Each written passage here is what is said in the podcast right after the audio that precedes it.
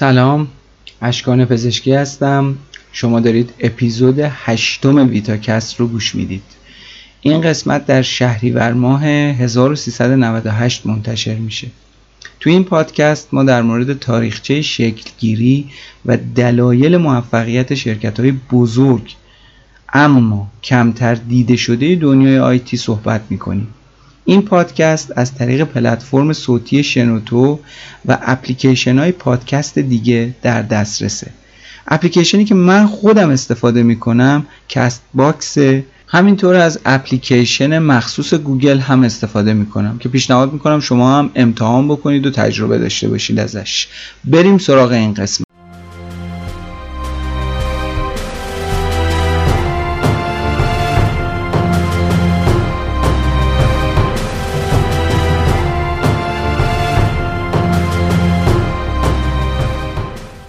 می‌خوام از شرکتی صحبت بکنم که یه کمپانی خصوصیه.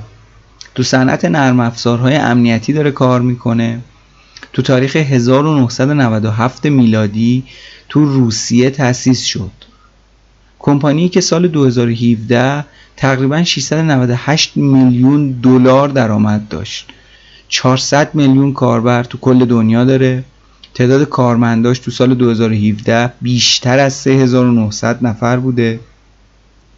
برای شناسایی برنامه مخرب همیشه یک گام جلوتر از بقیه است. به گفته گارتنر سومین فروشنده نرم افزاری در زمینه امنیت تو کل جهانه و پنجمین فروشنده بزرگ حفاظت از endpoint هاست. استفاده از این برنامه تو سازمان های دولتی ایالات متحده آمریکا ممنوع شده. از سال 98 تا 2000 درآمد این شرکت 280 درصد رشد داشته. تو ایران هم استفاده کننده های خیلی زیادی داشته. احتمالا حد زدید با شنیدن کمپانی روسی حد زدید که این شرکت کسپرسکیه We've been providing cybersecurity for over 20 years. Our mission has always been to protect the big and the small, big companies and little girls like Amanda, energy providers and Carter's grandmother, peaceful residents of planet Earth, and the warlords of Azeroth. We keep the secrets of global significance and those of personal importance, protecting nuclear plants and your cloud files hundreds of millions of users, and one green bear. High speed fans, and those who think things over. The reputation of IT giants, and two very small countries. And we love what we do. We have thousands of experts around the world blocking cyber threats. We've discovered a billion dollar online bank heist, developed hundreds of patented technologies. We even provide protection for those you rely on to look after you. Isn't that great? 20 years ago, we became known for our antivirus. Today, we create next generation cybersecurity to combat almost any attack. So, whatever the future holds, we're ready for it to protect your devices today and to defend the star fleets of tomorrow. Protecting humans, securing humanity. Kaspersky Lab. تو این قسمت یه توضیحی باید خدمتتون عرض بکنم که ما این اپیزود رو توی سه قسمت توضیح میدیم اولیش تاریخچه شرکت دومی زندگی ناتالیا یکی از مؤسسین شرکت و سومین قسمت زندگی یوجین کسپرسکیه مدیرعامل حال حاضر. توی سه قسمت ما اینها رو برای شما توضیح میدیم و چون مطالب پیوستگی داره ممکنه بعضی از قسمت ها از نظر شما تکراری باشه که کاملا هم درسته نظرتون اما چاره وجود نداره. خب بریم سراغ این که ببینیم تو کسپرسکی چه خبره و از کجا به وجود اومده. قسمت اول. کسپرسکی یه شرکت چند ملیتیه که تولید کننده محصولات امنیتی و مقر اصلیش توی مسکو روسیه. تو سال 1997 به وسیله یوجین کسپرسکی و ناتالیا ایوانو نا استوتسر و آلکسی دموندریک تأسیس شد. آقای یوجین کسپرسکی در حال حاضر مدیرعامل این شرکته. کسپرسکی Lab محصولات امنیتی بسیار زیادی رو عرضه می‌کنه. از جمله میشه به آنتی ویروس Internet Security Total Security anti-spam برای mail server ها و مدیریت رمزهای عبور اشاره کرد. البته اگه سری به سایتش بزنین مسلما خیلی محصولات بیشتر از این رو می‌بینید.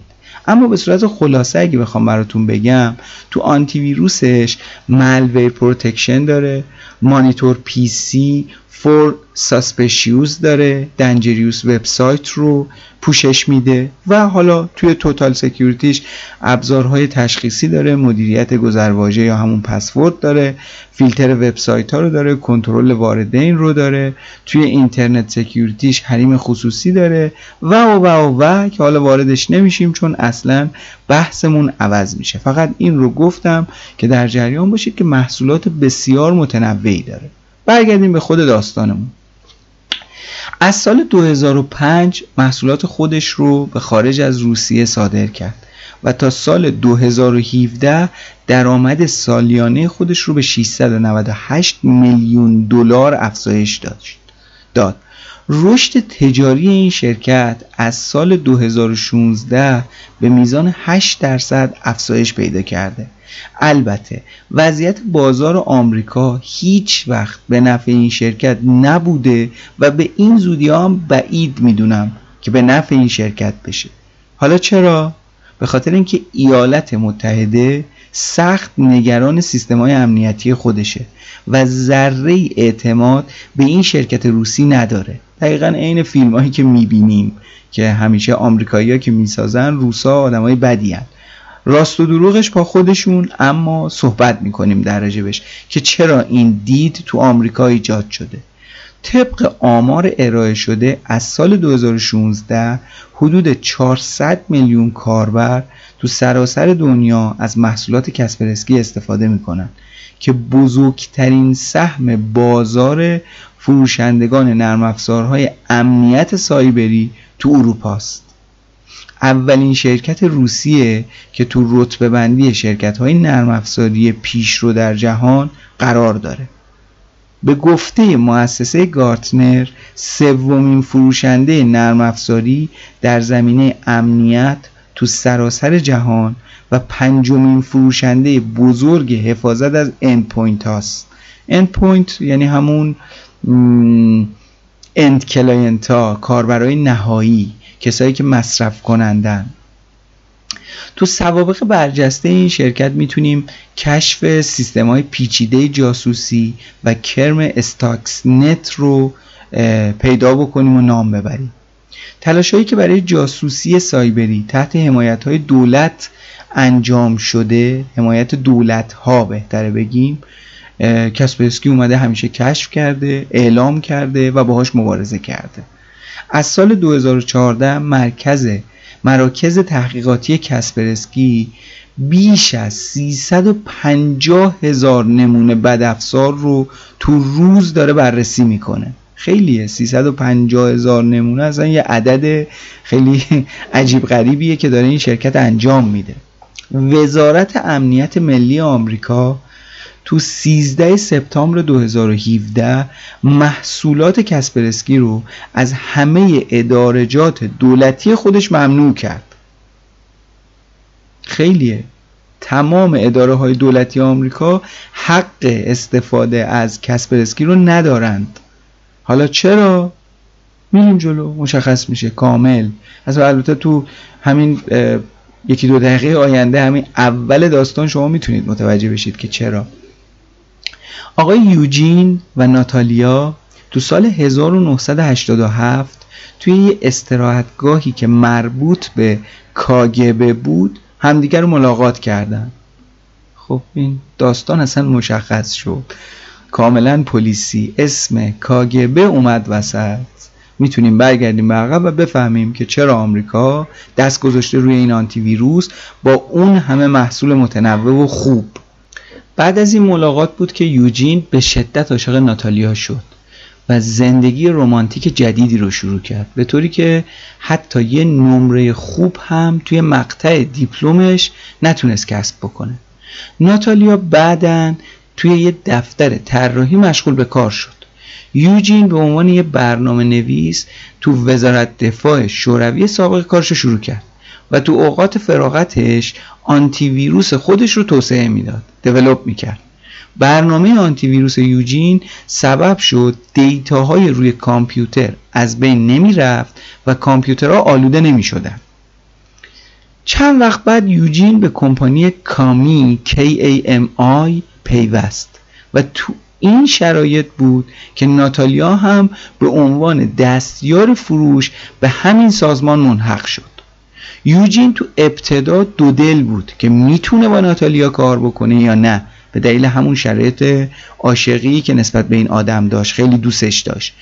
یوجین دائما فکر می‌کرد که این همکاری ممکنه آخرش به شکست منجر بشه. به هر صورت اینا با همدیگه همکار شدن. اولین نسخه نرم افزار آنتی ویروس کسپرسکی توسط یوجین کسپرسکی تو سال 1989 تو پاسخ به ویروس کاسکید ساخته شد.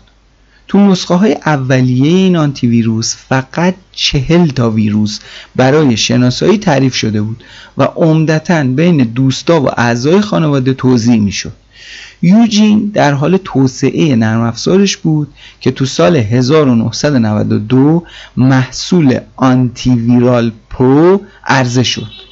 تو سال 1994 اتفاق عجیبی افتاد. پس از آنالیز رقابتی که توسط دانشگاه هامبورگ آلمان صورت گرفته بود نرم افزار یوجین تو لیست بهترین نرم افزارها قرار گرفت. تو سال 1997 یوجین و ناتالیا و الکسی از شرکت کامی کنارگیری کردند و شروع به توسعه محصول آنتی ویروس خودشون کردن. ابتدا اسم این محصول رو AVP گذاشتن که بعدا متوجه شدن که نام تجاری AVP توسط یه شرکت آمریکایی قبلا ثبت شده. خب مجبور شدن که محصولشون رو به نام آنتی ویروس کسپرسکی لب AVP تغییر نام بدن که خب این کار به راحتی انجام شد و مشخص شد که کسی قبل از این ثبت نکرده این نام رو. تو سال 1998 یه دانش آموز تایوانی ویروسی به اسم CIH منتشر کرد و تو سه هفته اول فعالیت این ویروس فقط کسپرسکی آنتی ویروسی بود که می‌تونست این ویروس رو بشناسه و حذفش بکنه. همین امر باعث حجوم مشتری برای خرید این آنتی ویروس شد.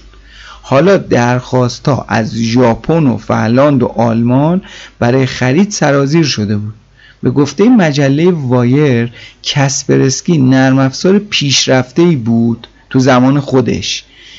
اولین آنتی ویروسی بود که یک فضای قرنطینه برای نظارت روی ویروس ها ایجاد می‌کرد از سال 98 تا 2000 درآمد شرکت 280 درصد رشد کرد. I want to show myself. But only to my boyfriend. We want our son to feel free surfing online. but not access the stuff we like. We want to shop online You want to shop online. without risking our credit card details. I Want to be Unhackable. Get protected now. Kaspersky Lab. 60 درصد از درآمد حاصل از فروششون درآمد خارجی بود دیگه ناتالیا برای انجام معاملات در خارج از کشور کار می‌کرد و نرم افزار رو بر اساس درخواست مشتریا در اقصا نقاط دنیا بومی سازی می‌کرد. خیلی داستان قشنگ شده بود خیلی خوشگل شده بود و همه چی به نفع این زوج داشت می‌رفت جلو.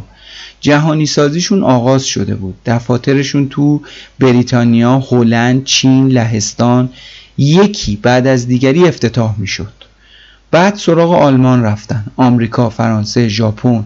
ولکن نبودن. همینجور دفتر پشت دفتر تو تمام دنیا داشت تأسیس می‌شد. تا سال 2000 تعداد 65 کارمند تو بیشتر از 40 تا کشور داشتن و در سال 2010 دفاتر مربوط به هند و خاورمیانهشون رو گسترش دادن.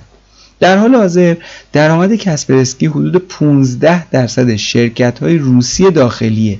این نرم افزار حدود 400 میلیون کاربر داره. جمعیت ایران رو مقایسه بکنید با تعداد یوزرش تو سراسر دنیا برای یک آنتی ویروس یا نرم افزار امنیتی روسی. برگردیم به داستان. تو سال 2009 خورده فروشی محصولات به 4.5 میلیون نسخه در سال رسید. تو سال 2011 شرکت جنرال آتلانتیک به ازای 200 میلیون دلار 20 درصد از سهام کسپرسکی رو خرید کرد. چند ماه بعد تصمیم گرفته شد که شرکت خصوصی سازی خودش رو حفظ بکنه و مجددا سهام فروخته شده رو از این شرکت پس گرفت. که حالا جلوتر در موردش کامل توضیح میدیم که اصلا این اتفاق چه تبعاتی داشت و چه قضایایی پشتش بود که برای این شرکت به وقوع پیوست. این تصمیمات یعنی همین فروش 20 درصدی سهام شرکت اختلافات زیادی رو توی رده های مدیریتی کسپرسکی به همراه داشت.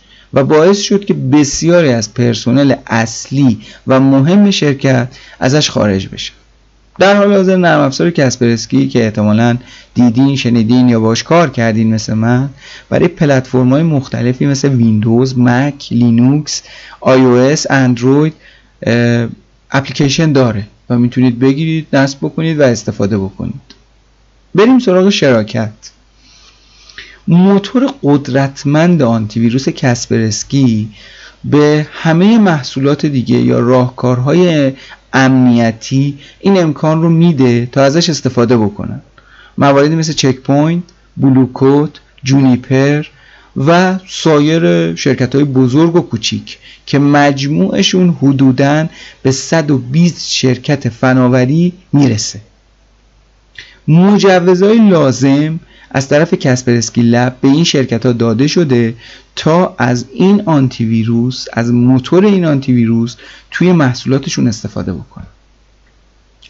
بریم یه کمی اطلاعات به دست بیاریم در مورد استاکس نت و فلیم که در بهشون صحبت کردیم که کسپرسکی جزو اولینا بود که اینا رو شناسایی کرد و تونست بگیرتشون. استاکس نت تو سال 2010 شرکت کسپرسکی به مقابله با این کرم, کرم اینترنتی worm پرداخت. 14 مرکز صنعتی بزرگ ایران با استفاده از چهار تا نقطه آسیب پذیر زیروده ویندوزی به این کرم اینترنتی آلوده شدند که توسط کسپرسکی شناسایی شد. فلیم می 2012 کسپرسکی فلیم رو شناسایی کرد. یکی از محققای کسپرسکی اینجوری توصیف می‌کنه که سلاحهای پیشرفته تر از سلاحهای هسته‌ای هنوز وجود دارند تعداد هزار تا پنج هزار ماشین توسط فلیم تو دنیا آلوده شد. بیشتر دستگاه های آلوده شده و هدف قرار گرفته شده تو وزارت نفت ایران بود خیلی جالبه. اگر یه کمی دقیق بشیم تو این قضیه می‌بینیم که هم استاکس نت هم فلیم اهدافشون ایران بودن. اولی خب نیروگاه های اتمی ایران بود. دومی ماشینا یا کامپیوترهای شرکت نفت بود که هر دوش توسط کسپرسکی شناسایی و قلقم شد که این هم خب خیلی جالب بود. فلیم یه نوعی از استاکس نت بود. که کسپرسکی هرگز source های این دو برنامه رو تایید نکرد که از کجاست. اما به شدت به NSA سازمان امنیت آمریکا مشکوک بود و کارشناسای این شرکت اعتقاد داشتند که این برنامه ها رو سازمان امنیت آمریکا توسعه و پخش کرده که خب هیچ وقت ثابت نشد متاسفانه. به صورت خلاصه اگر بخوایم از کسپرسکی بگیم یه کمپانی خصوصیه که تو صنعت نرم افزارهای کامپیوتری و امنیت داره کار می‌کنه. تاریخ تأسیسش 1997 میلادی بود. درآمدش تو سال 2017 698 میلیون دلار در سال بود و تعداد کارمنداش بیشتر از 3900 نفر تو سال 2017 بودن. خب بریم سراغ قسمت دوم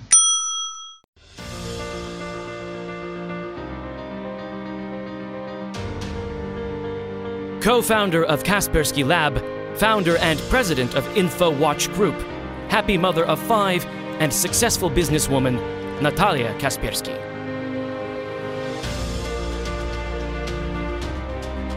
Natalia joined the Kaspersky antivirus team in 1994 and boosted sales from 100 US dollars monthly to an annual 1 million US dollars in 1997 when Kaspersky Lab was established. The majority shareholder, Eugene Kaspersky, had no desire to run the business, so Natalia became the CEO. In 2007, Kaspersky Lab entered the top five global antivirus firms. Later that year, Natalia and Eugene split the business. The business is not everything I have. My family and five kids are my main fortune. Natalia also supports cultural projects for children and cancer charities. Whatever happens, never give up.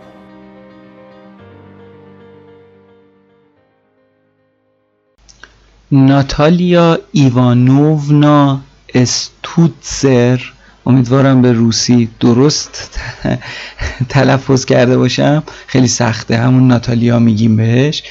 در پنجم فوریه 1966 به عبارتی روز شنبه 16 بهمن 1344 در مسکو به دنیا اومد. یک کارآفرین در زمینه تکنولوژی و فناوریه که در حال حاضر که من دارم با شما صحبت می‌کنم رئیس و مدیرعامل کمپانی اینفوواچه. مؤسس و مدیرعامل سابق کمپانی آنتی ویروس کسپرسکی لب. علاوه بر این موارد این زن یکی از ثروتمندترین زنان روسیه است و یکی از چهره های تاثیرگذار تو صنعت فناوریه. در خانواده به دنیا اومده که اکثریت اقوامش مهندس و از کارکنان مؤسسه های تحقیقاتی وزارت دفاع شوروی ناتالیا از کودکی دختری فعال و پویا بوده و تو انجمنهای مختلف حضور پیدا می کرده از شورای پیشگامان مدرسه تا عضویت در تیم بسکتبال مدرسه و محله. از درس شیمی متنفر بوده و طبق اسنادی که هست از خاطراتش میگه که به خاطر همین درس شیمی تصمیم داشته که ترک تحصیل بکنه و بره به سمت شغل دامپروری. حالا چرا دامپروری؟ من نمی‌دونم ولی خب شغل جالبی رو انتخاب کرده. پس از پایان تحصیلاتش تو دبیرستان ناتالی امتحان ورودی دانشگاه دولتی مسکو رو داد. اما تو این دانشگاه ثبت نام نکرد. نتایج آزمونش اونقدر خوب بود که به راحتی تونست وارد مدرسه الکترونیک و ریاضیات مسکو بشه. از سال 1984 یعنی 63 تا 1989 ریاضیات کاربردی رو تو مؤسسه مسکو خوند. بعدا مدرک لیسانسش رو از دانشگاه Open University بریتانیا کسب کرد. زمانی که در حال تحصیل تو مسکو بود برای اولین بار یوجین کسپرسکی رو ملاقات کرد. ناتالیا تو سن 28 سالگی کار خودش رو تو حوزه فناوری اطلاعات به صورت رسمی آغاز کرد. تو ژانویه 1994 سر کار رفت و به عنوان یه فروشنده برای یه شرکت کامپیوتری تولید کننده نرم افزار با حقوق ماهیانه 50 دلار کار می‌کرد. این شرکت کامی بود KAMI که قبلا بهش اشاره کردم که توسط استاد شوهرش تو دانشگاه عالی کاگبه تأسیس شده بود. ناتالیا افکار خیلی خطرناکی داره. معتقده که تمام دیتاهای شخصی مثل تاریخچه جستجو، موقعیت جغرافیایی، لیست مخاطبین، مکاتبات، عکس ها و ویدیوها تو مواقع ضروری باید در اختیار دولت ها قرار بگیره و در اصل ملت ها و آدم ها متعلق به دولت ها هستند. یه تفکرات سوسیالیستی عجیب غریبی که از شوروی سابق وجود داشته و خب در افکار این آدم هم هست. منتها شما باید این رو در نظر بگیرید که ایشون الان مدیرعامل یه شرکتی به اسم اینفوواچه و این افکار یه کمی آدم قلقلک میده. یعنی خطرناکه. چیزای عجیب غریبی میگه این آدم این خانوم. و خلاصه باید خیلی حواسمون جمع باشه. تو سپتامبر 1994 شهریور 73 ناتالیا رئیس بخش توزیع ابزارهای ضد ویروس کسپرسکی لب شد. ناتالیا به شدت پیشرفت خیره کننده ای داره داشته اون موقع. فروش شرکت رو از 100 الی 200 دلار در ماه در سال 1994 به بیش از 130 هزار دلار پس از یک سال رسوند. و تو سال 1997 به بیش از یک میلیون دلار. یعنی شما در نظر بگیر تو سه سال از 94 تا 97 درآمد شرکت رو به بیشتر از یک میلیون دلار رسوند اوه سعودی اصلا این عجیب غریبی. نشون میده که خب این آدم تفکر بیزینسی خیلی خوبی داره. ناتالیا کسپرسکی لب رو تو جوان سال 1997 راه اندازی کرد. سهام شرکت کسپرسکی ابتدا به ساکن اینجوری تقسیم شد.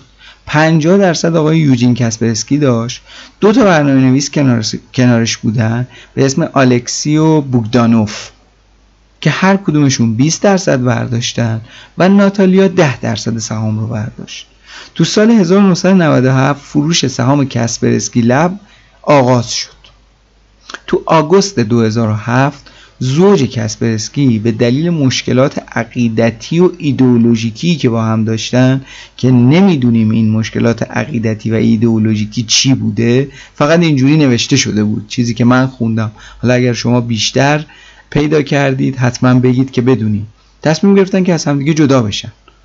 و در نهایت ناتالیا موافقت کرد که به عنوان رئیس هیئت مدیره کار کسپرسکی رو ادامه بده. اما بالاخره تو سال 2011 روابط قطع شد و این پایان تلخ همیشگی شد. تحت نظارت خانم ناتالیا کسپرسکی لب تبدیل به شرکتی پیشرو در زمینه آنتی ویروس شد که شبکه از دفاتر منطقه‌ای تو سراسر جهان داشت. در زمان تغییرات قدرت تو سال 2007 درآمد فروش سالیانه به 126 میلیون دلار رسیده بود. در حالی که شرکت دارای ارزشی به اندازه یک و سه دهم میلیارد دلار بود. در سال 2011 سالیانه 700 میلیون دلار درآمد شرکت کسپرسکی بود. پس از تغییرات مدیریتی میزان رشد شرکت در سال 2009 40 درصد افزایش یافت. تو سال 2011 این مقدار به 13 و 7 هم رسید و در سال 2012 به مقدار 3 درصد و در سال 2013 به مقدار 6 درصد. همونجوری که آمار بهمون نشون میده بعد از جدا شدن خانم ناتالیا فروش شرکت تعریف چندانی نداشته و دیگه نتونسته مثل سابق خوب کار بکنه.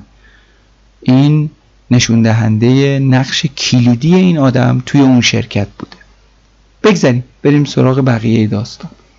طبق تحقیقات مجله فوربس ثروت ناتالیا تو ماه مارس 2013 حدود 220 میلیون دلار تخمین زده شده و این ثروت سالیانه در حال افزایشه. به طوری که ثروت این خانم تو سال 2014 حدود 230 میلیون دلار و در سال 2015 حدود 270 میلیون دلار اعلام شده. بعد از رفتن ناتالیا به اینفو واچ با توجه به اینکه تئوری های مدیریتی رو خوب بلد بود و آموزش های لازم رو تو کسپرسکی کسب کرده بود خیلی سریع تونست شرکت اینفو, اینفو واچ رو به سوددهی برسونه و رو به بالا هدایتش کنه. ناتالیا عضو هیئت مدیره انجمن سنفی کارگران و کارفرمایان روسیه. همچنین عضو انجمن نرم افزارهای داخلی توسعه دهندگان نرم افزاریه عضو شورای نرم افزاری روسیه جزو هیئت نظارت بر مؤسسه علوم و تکنولوژی عضو انجمن مهندسی مکانیک روسیه انجمن حفاظت از اطلاعات و انجمن امنیت کسب و کار روسیه است. همچنین عضو هیئت مدیره اتاق بازرگانی روسیه و آلمان هم هست. کلا آدمیه که از بچگی خیلی برونگرا بوده. دوست و آشنا و توی این کلاس توی اون کلاس همه جا ثبت نام کنه بره سرک بکشه. و من فکر می‌کنم یکی از دلایل موفقیت این خانم همین بوده که بسیار اجتماعی علاقمند و پیگیر بوده. بگذاریم. ناتالیا از زمان کودکیش تو فعالیت های اجتماعی مدرسه شرکت می‌کرد. خوندن تو گروه کور شرکت تو اجراهای مدرسه کنسرت ها عضویت در تیم پیشگامان مدرسه جز فعالیتاش بوده. برای روزنامه های مدرسه شعر می سروده تو فعالیت های مربوط به روزنامه نگاری هم شرکت می کرده علاقه شدیدی به ورزش های مثل بسکتبال، اسکی و شنا داره. عاشق جمعآوری تمر و سکه های قدیمی زمان شوروی سابقه. تئاتر رو خیلی دوست داره و به صورت کاملا روون و شیوا انگلیسی و آلمانی رو صحبت می‌کنه علاقه خیلی کمی به پخت و پز داره به مارک ها و برند های مد و لباس اصلا اهمیت نمیده و زمان زیادی رو صرف خرید نمی‌کنه چون اعتقاد داره که زمانش با ارزشتر از این حرف هست. ابزارها و شبکه های اجتماعی رو منفی می‌دونه و اعتقادش اینه که این شبکه ها باعث افزایش نظارت روی افراد میشن. برای شبکه های اجتماعی خودش یه تیم استخدام کرده و کلا از یک تلفن همراه کاملا معمولی استفاده می‌کنه. ناتالیا شوهر اول خودش آقای یوجین کسپرسکی رو تو سال 1987 در سن 20 سالگی ملاقات کرد. 6 ماه بعدم باهاش ازدواج کرد. تو سال 1989 در پنجمین سال حضورش تو مؤسسه اولین پسرش به نام ماکسیم متولد شد. پسر دومش تو سال 1991 به دنیا اومد و این زوج تو سال 1997 از هم جدا شدن. تو سال 1998 طلاقشون رسمی شد. با توجه به کسب و کار کسب و کار مشترکی که داشتن و سرعت رشد بازار باعث شد که طلاقشون موضوع طلاقشون رو تا چند سال مخفی نگه دارن و وضعیت رابطه عاطفیشون رو از رابطه کاریشون کاملا جدا بکنن که بیزینسشون تحت تاثیر قرار نگیره. ناتالیا همسر دوم خودش رو با نام ایگور آشمانوو در سال 1996 تو نمایشگاه سبیت تو هانوفر آلمان ملاقات کرد. این آقای آشمانوف تو قرفه بغلسی اونا کار می‌کرد. تو سال 2005 از ازدواج ایگور و ناتالیا دختری به نام الکساندرا به دنیا آمد تو سال 2009 دختر دومشون به نام ماریا و دختر سومشون به نام واروارا به دنیا اومد. یعنی سه تا دختر از این آقا داره. تو آوریل 2011 پسر 20 ساله ناتالیا که از همسر اولش آقای یوجین کسپرسکی داشت توسط یه سری آدم روبا روبوده شده بود و جهت آزادی آدم روباها خواستار 3 میلیون یورو شده بود که با کمک سرویس های امنیتی روسیه این قائل ختم به خیر شد و این آدم روباها بین 4.5 تا 11 سال حبس گرفتن.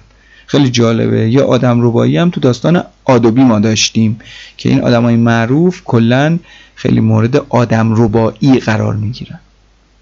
بریم سراغ قسمت سوم. Whilst the search for a solution to bulk surveillance continues, this man has a different approach. He is Eugene Kaspersky, CEO of one of the world's fastest growing internet security companies. 300 million users now rely on its software. For Kaspersky, widespread anonymity is not a solution. In fact, he thinks we need the absolute opposite a form of online passport. My idea is that all the services in the internet must be split so they are non-critical. Your personal emails, uh, news from the internet, uh, you are chatting with uh, your family, what else? Leave them alone. So don't need you don't need any ID. It's a it's a place of freedom, and there are critical services like banking, financial services, banks, booking their tickets, booking the hotels or what else. So please present your ID if you do this. So it's a kind of balance freedom and security, anonymity and wearing the badge, wearing the ID. In his view, this shouldn't be a problem, as privacy has pretty much disappeared online anyway. The reality is that we don't have uh, too much privacy in the uh, cyberspace. If you want to travel, if you want to pay with your credit card, if you want to access internet, forget about privacy. آقای یوجین والنتینوویچ کسپرسکی کارشناس امنیت سایبری روسیه و مدیرعامل شرکت کسپرسکی. شرکت تولید کننده محصولات امنیت آیتی با چهار هزار کارمند. او در سال 1997 کسپرسکی لب رو تأسیس کرد. طرفدار معاهده بین المللیه که جنگ سایبری رو ممنوع می‌کنه. تو سال 1987 با مدرک مهندسی ریاضی و تکنولوژی کامپیوتر فارغ التحصیل شد. علاقش به امنیت زمانی ظاهر شد که کامپیوتر محل کارش با ویروسی به نام آبشار آلوده شد و خودش برنامه‌ای برای حذفش نوشت. یوجین در وبلاگش می نویسه که یک نفر به من یه floppy disk ی داد که تغییرات عجیب و غریبی توی برنامه های کامپیوتری ایجاد کرد و تک تک حروف موجود توی صفحه نمایش هم به پایین می افتاد همون داستان ویروسه. یوجین کسپرسکی یکی از بنیانگذاران و مدیر اجرایی شرکت امنیتی کسپرسکیه و به عنوان یکی از افراد کاگبه معرفی میشه.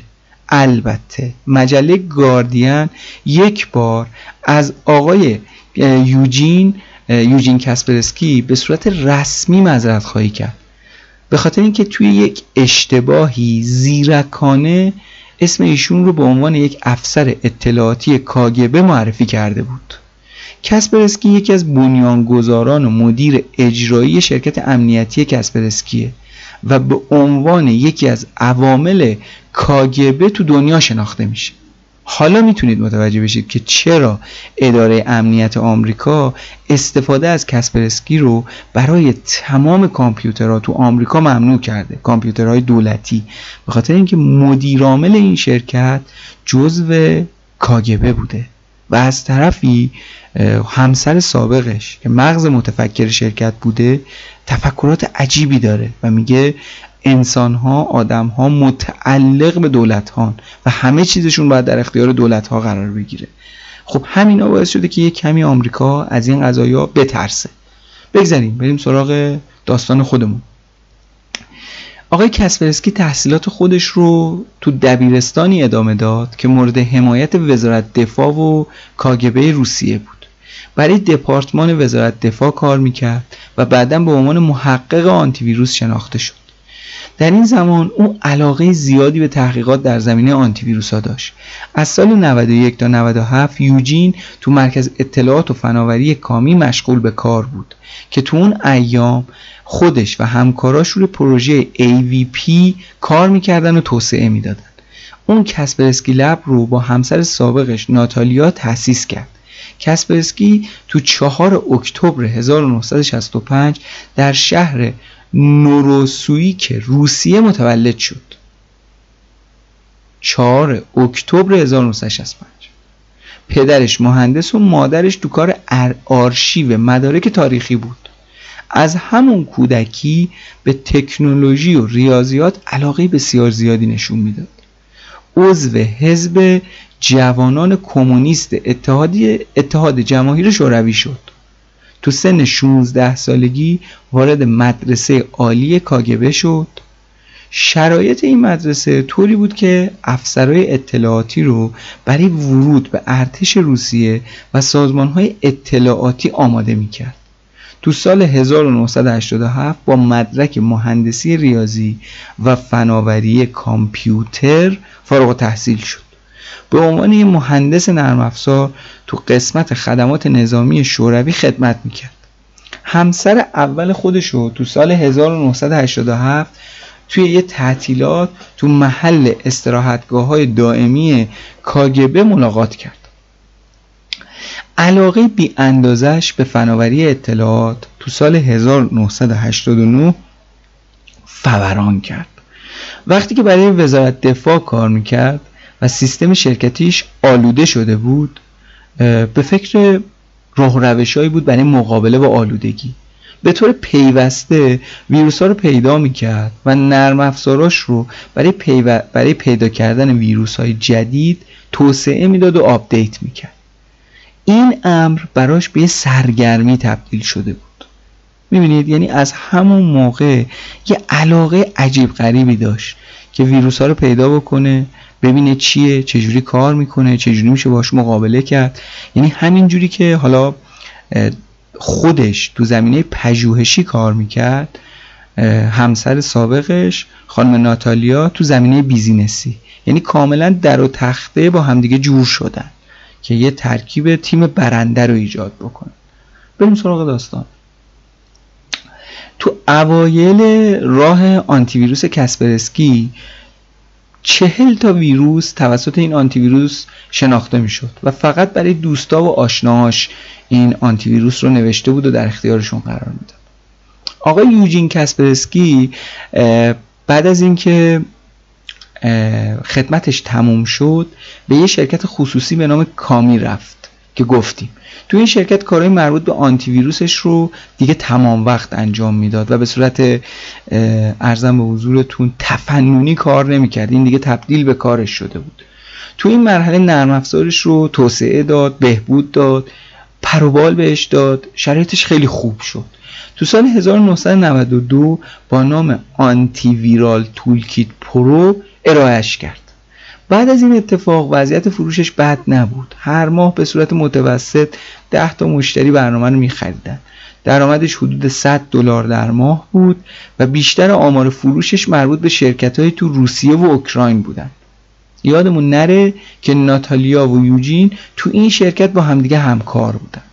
تو سال 1994 دانشگاه هامبورگ آلمان اولین نرم افزار کسپرسکی رو توی آنالیزهای خودش قرار داد و توی این آنالیز آنتیویروس های دیگر رو هم آورد تو لیست گذاشت. همین کار باعث شد که کسپرسکی به شدت یه دفعه معروف بشه و این آنتیویروس روسیه‌ای سر زبون ها بیفته. همه خواهانش بشن. درخواست شرکت های اروپایی و آمریکایی برای تهیه این آنتی ویروس یه دفعه اومد.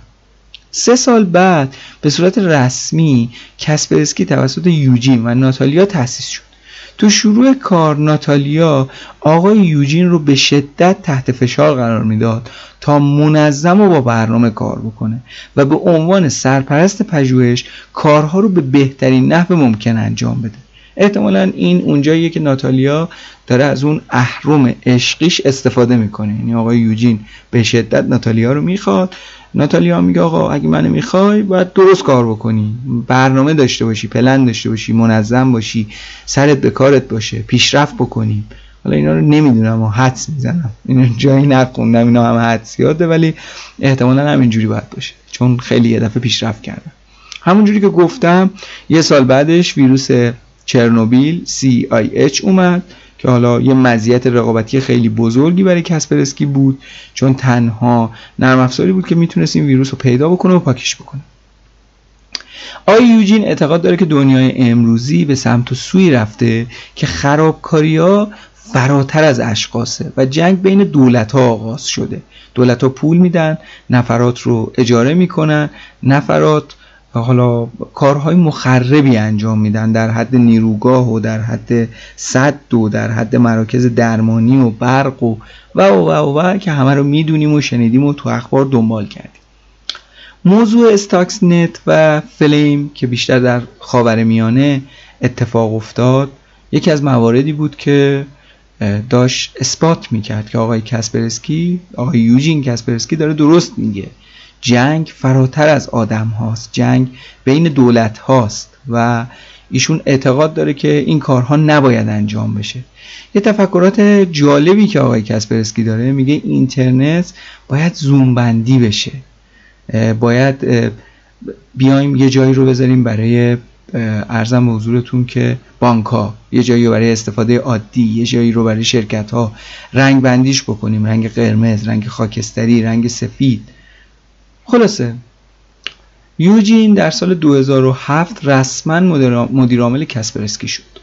روزنامه سراسری آمریکا USA Today بنا به تحقیقاتی که انجام داده اعلام کرده که آقای یوجین کسپرسکی تو سال به 20 الی 30 کشور سفر می‌کنه تا محصولات کسپرسکی رو خودش مستقیما نظارت داشته باشه روی فروشش و بدونه که تو شرکتاش چه خبره تو سراسر دنیا. تو سال 2011 کسپرسکی تصمیم گرفت که برخلاف سیاست های کلی و عمومی این شرکت بیاد و سرمایه گذاری های دراز مدتش رو روی تحقیقات و توسعه شرکت کاهش بده و کم کم متوقف بکنه. این سیاستش باعث ریزش نفرات کلیدی شرکت شد که یکی از اون نفرات خانم ناتالیا بود. موج دوم ریزش مهره‌هاش تو سال 2014 زمانی اتفاق افتاد که نحوه اجرای سیاست شرکت اختلافات فاحشی رو بین مدیرای درجه یک شرکت ایجاد کرد.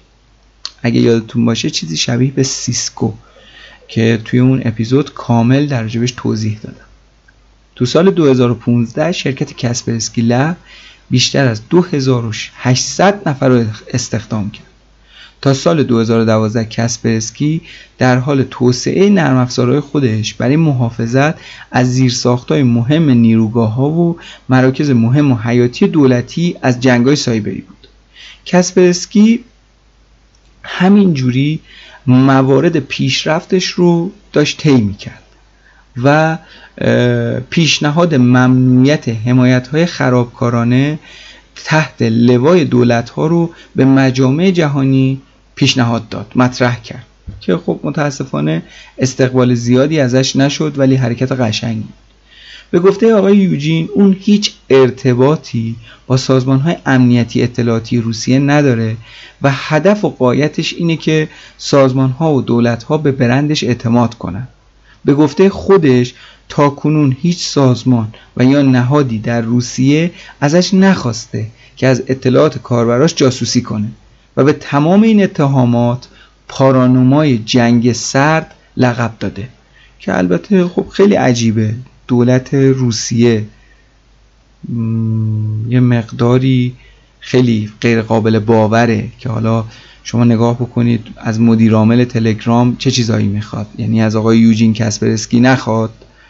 یه کمی دور از ذهنه ولی خب نظری نمیشه داد.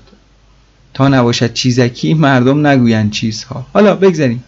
به گفته بسیاری از کارشناسا هنوز هیچ مورد مشکوکی تو نرم افزاره این شرکت دیده نشده که اتهاماتش به واقعیت بدل بشه. تو سال 2015 بلومبرگ گزارش داد که بسیاری از مدیرای ارشد شرکت اخراج شدن و جاشون رو با افرادی گرفتن که روابط نزدیکی با سرویس های اطلاعاتی ارتش و کاگبه دارن. همچنین این اتهام وجود داره که حملات سایبری که از طریق روسیه اتفاق میفته کمتر توسط کسپرسکی شناسایی میشه. کشمکش های زیادی بین استفاده از محصولات کسپرسکی تو سازمان های امنیتی آمریکا وجود داره. کسپرسکی با همسر و پنج فرزندش تو مسکو روسیه زندگی می‌کنه. او از همسر اولش در سال 1998 طلاق گرفت. بعد از داستان گراگانگیری پسرش همیشه با یک محافظ و رایت نکات امنیتی تو مکانهای عمومی ظاهر میشه. آقای یوجین کسپرسکی بیشتر مواقع لباسهای رسمی به تن داره و تحریش می‌ذاره. برجستگی شکمش همیشه نمایانه و انگلیسی رو با لحجه روسی مثل فیلم های هالیوودی صحبت می‌کنه. یکی از ثروتمندای روسیه است. ارزش خالص داراییاش به یک میلیارد دلار می‌رسه. عاشق اتومبیل رانیه خودروهای بسیار زیادی تو این زمینه داره و پروژه های مربوط به آیتی رو توی مسابقات اتومبیل رانی اسپانسر میشه. حفاری های باستان شناسی رو خیلی دوست داره. یه بلیت سفر به فضا رو رزرو کرده. اغلب مسافرت می‌کنه و تجربیات خودش رو تو وبلاگش به اشتراک می‌ذاره. از عکاسی به عنوان یک سرگرمی لذت می‌بره. به عنوان نتیجه گیری داستان می‌تونیم بگیم موفقیت کمپانی کسپرسکی حاصل تلاش مشترکی بوده بین یوجین و همسرش ناتالیا.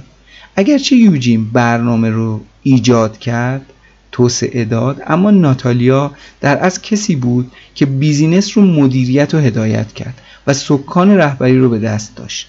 فاکتورهای زیادی برای موفقیت کسپرسکی وجود داره و با توجه به مدارک شکی نیست که بدون مشارکت خانم ناتالیا کمپانی نمی‌تونست به موفقیت حال حاضر خودش برسه. کما اینکه بعد از ترک خانم ناتالیا شرکت اون رشد همیشگی و قبل از خانم ناتالیا رو نداشت. آمریکایی‌ها به شدت اصرار دارن که نرم افزار کسپرسکی یه نرم افزار جاسوسیه و در اختیار دولت روسیه است. اما مدیر عامل شرکتش آقای یوجین کسپرسکی این اعتقاد رو نداره و میگه هیچ کاسه زیر نیم کاسه نیست و من کاملا حرفه‌ای و درست دارم کار می‌کنم.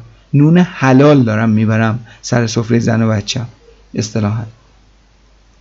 نرخ رشد شرکت در اوایل تأسیسش بسیار عالی و غیرقابل باور بوده اما تو چند سال اخیر رشدش یک نواخت و قابل انتظار بوده.